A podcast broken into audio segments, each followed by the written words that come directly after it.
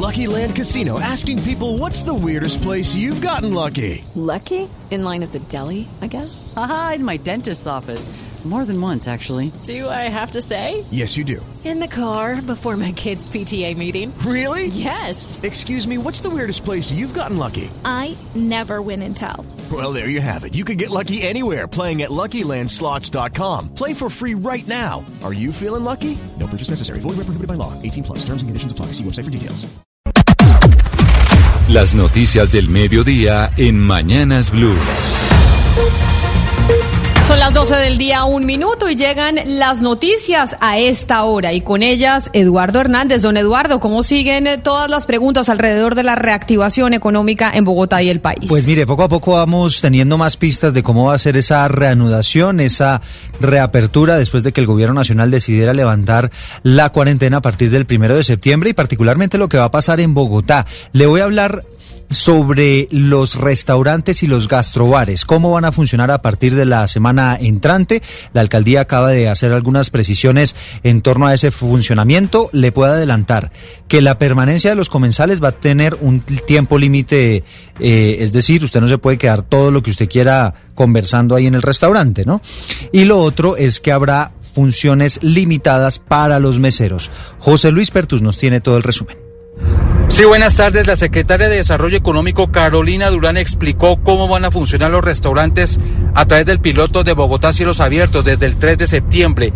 Manifestó, por ejemplo, que los restaurantes en las mesas no podrán tener ni manteles ni floreros y no se podrá llamar varias veces a los meseros a que atiendan en las mesas. Además, confirmó que solamente podrán ingresar un máximo de seis personas por mesa y en los centros comerciales solamente se podrá ingresar con reservación. A propósito de la venta de bebidas alcohólicas, esto aclaró la secretaria de Desarrollo Económico. ¿Me voy a sentar a tomarme una botella de aguardiente con mis amigos? No, tienes que acompañar algo.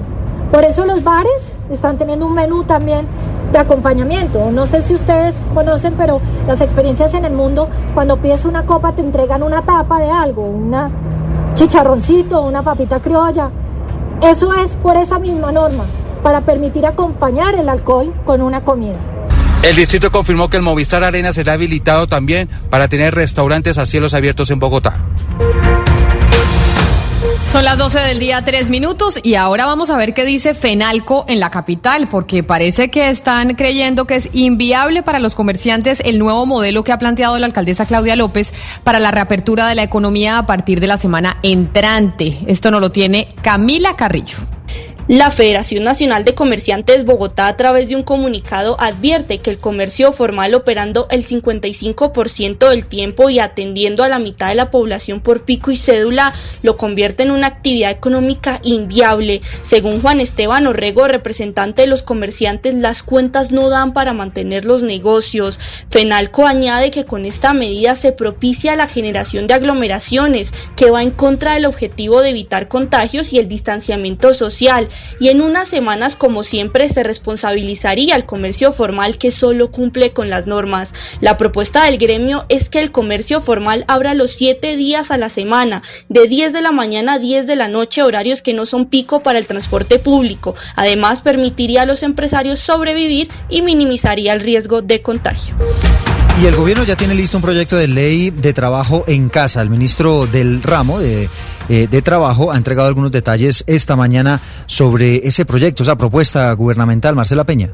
Se abordarán temas como la desconexión laboral y se permitirán los acuerdos entre empresas y sus trabajadores para la entrega de implementos de trabajo. Dice el ministro de Trabajo, el Custodio Cabrera, que el gobierno concertará con los congresistas que ya tienen proyectos andando. Simultáneamente, avanzará la misión por el empleo en el diseño de la reforma laboral. El primer tema que queríamos como avanzar fuertemente tenía que ver con el sector agrícola, urgentemente nos están pidiendo eso. Creeríamos que en el transcurso del semestre tenemos que tener alguna propuesta lo más pronto posible. Según Cabrera, en los próximos días el presidente Duque firmará el decreto que le da vía libre a la cotización por debajo del salario mínimo a partir de diciembre, y ese será el primer paso para regular el trabajo por horas. 12 del día, 5 minutos. Marcela, gracias. Y hablando de los vuelos internacionales, por ahora siguen en veremos. Pero ya el gobierno pues dejó abierta la puerta para que se reanuden en algunas ciudades como Cartagena o Barranquilla. Pero mientras tanto, los colombianos están regresando al país a través de vuelos humanitarios y la Cancillería informó cuál va a ser el esquema en el mes de septiembre. María Camila Roa, ¿qué dijo la Cancillería? Camila, buenas tardes. Exactamente, ya se conoció el cronograma de 13 vuelos humanitarios programados para este mes a partir del 4 y hasta el 15 de septiembre. Le doy algunos de, los, algunos de los destinos en la lista de los que van a venir a regresar estos colombianos que estaban varados en el exterior. Miami, Nueva York, Panamá, España, Chile, Aruba, Brasil, Australia y Argentina. Reitera la Cancillería que todos los colombianos que regresen en estos vuelos deberán entrar a aislamiento preventivo obligatorio obligatorio. Pero María Camila, esos vuelos están programados para el mes de septiembre. Ya la Cancillería publicó una lista de los vuelos humanitarios que van a llegar en el mes de septiembre o esos to todavía obedecen al calendario de agosto. No, estos son en septiembre, digamos 4 de septiembre llega un vuelo de Miami, 5 de septiembre de Nueva York, 5 de septiembre nuevamente de Miami. De los destinos que le mencioné, todos esos vuelos ya están programados para llegar a Colombia en septiembre. Vuelos que a propósito, recuerde Camila, no son gratis. 12 del día y 6 minutos. En Cúcuta hay expectativa por la aplicación de la cuarentena selectiva. El alcalde aseguró que por ahora va a continuar aplicándose el toque de queda en las noches, pero habrá mayor flexibilidad en el día. Juliet Cano. Jairo Yáñez, alcalde de Cúcuta, dijo que gradualmente se activará la economía en la ciudad, igualmente que se van a flexibilizar los ingresos a los centros comerciales y aseguró que el toque de queda nocturno continuará. En forma respetuosa por los protocolos pueda salir en pico y cédula, como lo veníamos haciendo anteriormente, que los números par pueden salir el sábado, los números impares el día domingo. De esa manera hay un respiro para la economía, necesariamente aspiramos que este ejercicio sea corresponsal al complemento por el respeto a los protocolos de bioseguridad. El alcalde también aseguró que se continuarán realizando cercos epidemiológicos en las comunas y barrios que están siendo más afectados por casos de COVID-19. 12 del día, 7 minutos y más de 9 mil estudiantes van a recibir SIM cards con datos móviles para garantizar la conectividad de los estudiantes que están ubicados en zonas apartadas y que no tienen acceso a Internet. Silvia Lorena. La gobernación del Huila entregará 9.200 SIM cards con planes de datos a igual número de estudiantes matriculados en las instituciones educativas públicas de los 35 municipios no certificados. De acuerdo con el secretario de Educación, Alfredo Ortiz, el propósito de esta iniciativa es brindar conectividad a los alumnos de las zonas rurales. A través de datos móviles ofertados por Concel y Movistar, vamos a prestarle el servicio para propender a mejorar la conectividad a 9.200 estudiantes diseminados en los 35 municipios no certificados, fundamentalmente los que están en la ruralidad, buscando este fortalecimiento y generando un espacio de equilibrio frente a quienes tienen la posibilidad de tener esta conectividad. Este programa, con una inversión de 1.420 millones de pesos, fue avalado por el Ministerio de Educación y la entrega iniciará en el mes de septiembre. Son las 12 del día, 8 minutos. Le tengo noticia de última hora, Camila. La Procuraduría acaba de pedirle a la Sala Especial de Instrucción de la Corte Suprema de Justicia que remita el expediente contra el ex senador Álvaro Uribe a la Fiscalía. Dice la Procuraduría en este concepto que con la renuncia a su curul perdió la competencia para continuar con los procesos que tengan relación con delitos comunes. Insisto, noticia de último momento que estaremos ampliando más adelante. Por ahora le cuento que hay una persona herida en medio de un ataque con explosivos en Piendamó, en el Cauca. Las autoridades creen que se trata de un ajuste de cuentas entre bandas delincuenciales. Freddy Calvache. El alcalde de la localidad, Víctor Hugo Franco, dijo que el hecho se registró hace pocos minutos en el barrio Guayacanes del Lago, donde desconocidos lanzaron una granada de fragmentación contra una vivienda ubicada en ese sector. La policía me informa que fue una casa donde presuntamente vivían o estaban recibiendo unos, unos sujetos que estaban siendo investigados por unos hechos delictivos en los últimos días acá en el municipio. Eh, salió una persona herida pero parece ser que una señora que era transeúnte. La mujer que resultó herida en este hecho recibe atención médica en el hospital local. Son las 12 del día, 10 minutos, y vamos con Damián Landines porque la Procuraduría advirtió que centenares de presos quedaron en libertad en las últimas horas en Tumaco. Entre ellos, dos que participaron en el asesinato de los tres periodistas del diario El Comercio de Ecuador. Damián.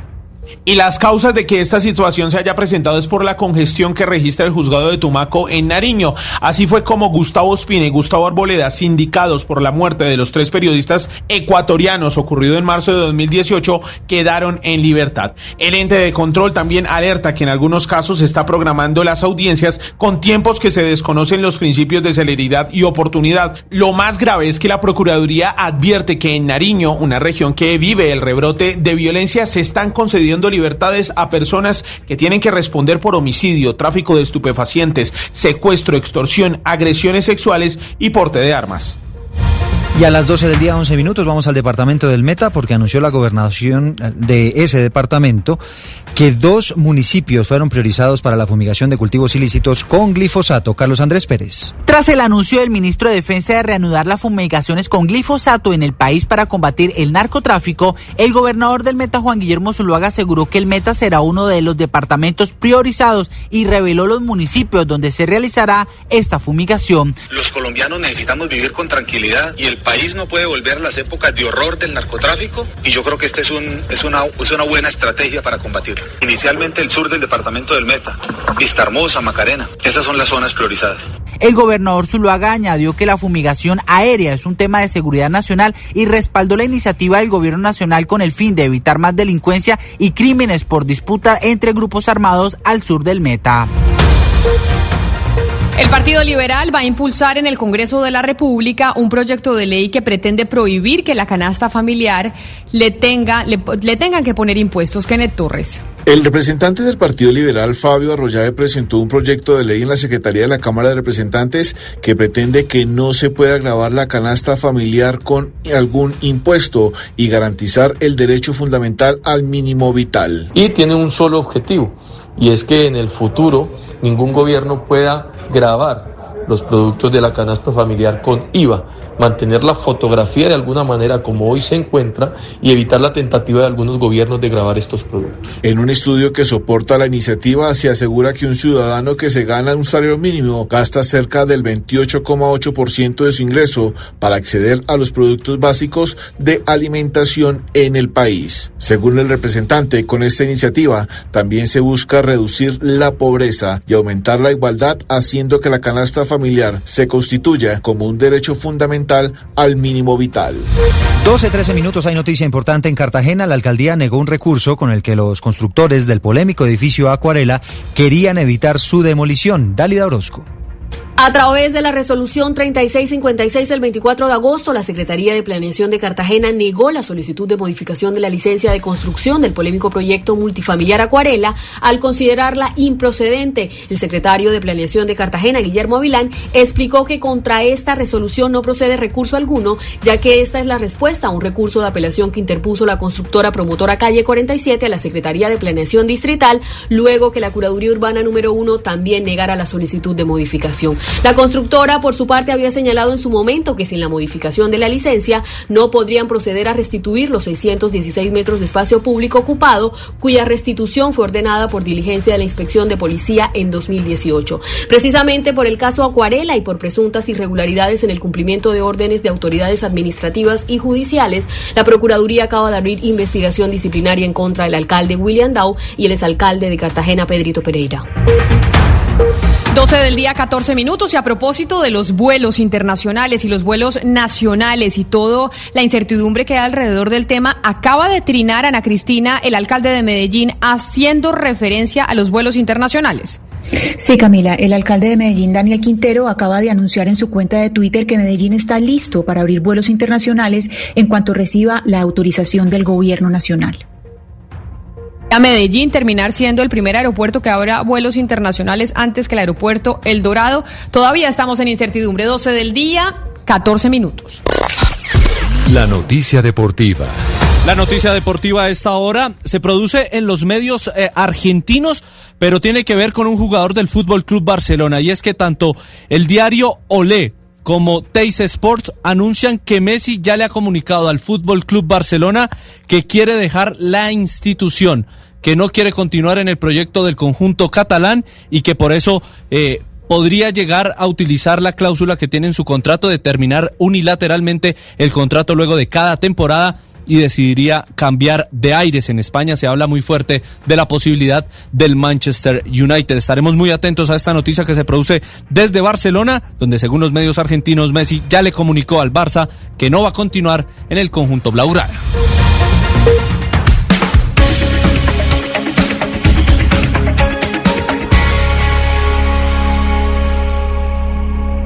With Lucky Land slots, you can get lucky just about anywhere. This is your captain speaking. Uh, we've got clear runway and the weather's fine, but we're just going to circle up here a while and uh, get lucky. No, no, nothing like that. It's just these cash prizes add up quick. So I suggest you sit back, keep your tray table upright, and start getting lucky. Play for free at LuckyLandSlots.com. Are you feeling lucky? No purchase necessary. Void where prohibited by law. 18 plus terms and conditions apply. See website for details.